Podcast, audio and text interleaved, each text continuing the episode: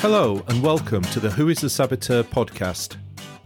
When things go wrong in your life, do you blame other people, fate, or the world? The biggest force that sabotages your life is inside of you. It's your own unconscious. I'm Dr. Mike Drayton. I'm an organisational consultant, executive coach, and clinical psychologist, and I'll be taking a deep dive beneath the surface of your day to day life. This episode is about helping people to change.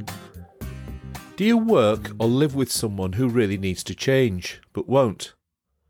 Not only do they resist all efforts to help them, but don't even acknowledge that there's a problem. Perhaps it's someone who upsets people they work with, or a teenager who ought to do more to get ready for their exams. You can't simply force people to change, but you can influence their willingness to change.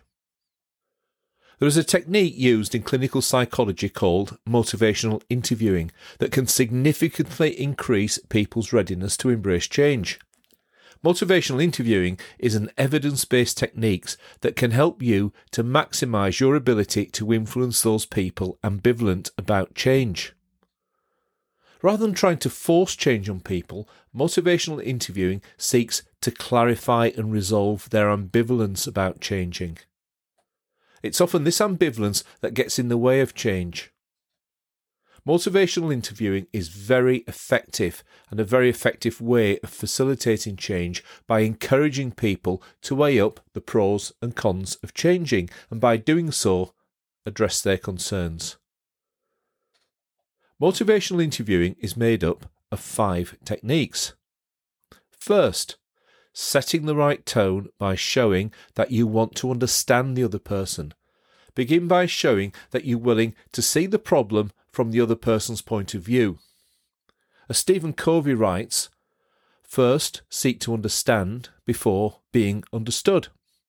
Use active listening and normalize the other person's mixed feelings. Second, amplify any discrepancy. Point out any discrepancies that you notice between what the person says and their actual behaviour. Say something like, You seem to be telling me that you love your job, but I'm always hearing you complain about it. Third, don't argue. Arguing will just result in the other person digging their heels in and becoming even more defensive ask questions, and keep the conversation focused on the facts. 4. Roll with the resistance. If the person point blank refuses to change, help them to understand and acknowledge the consequences of their behaviour.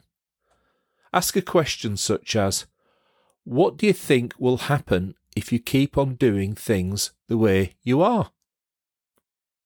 5 empower the other person. Proactively remind the other person that it is ultimately their responsibility for making any changes.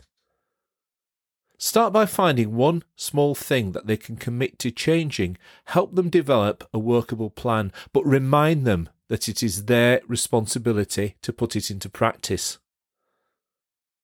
Although a single conversation isn't going to produce dramatic change, discussing a person's mixed feelings about the change can be a positive way to begin to kickstart the change process.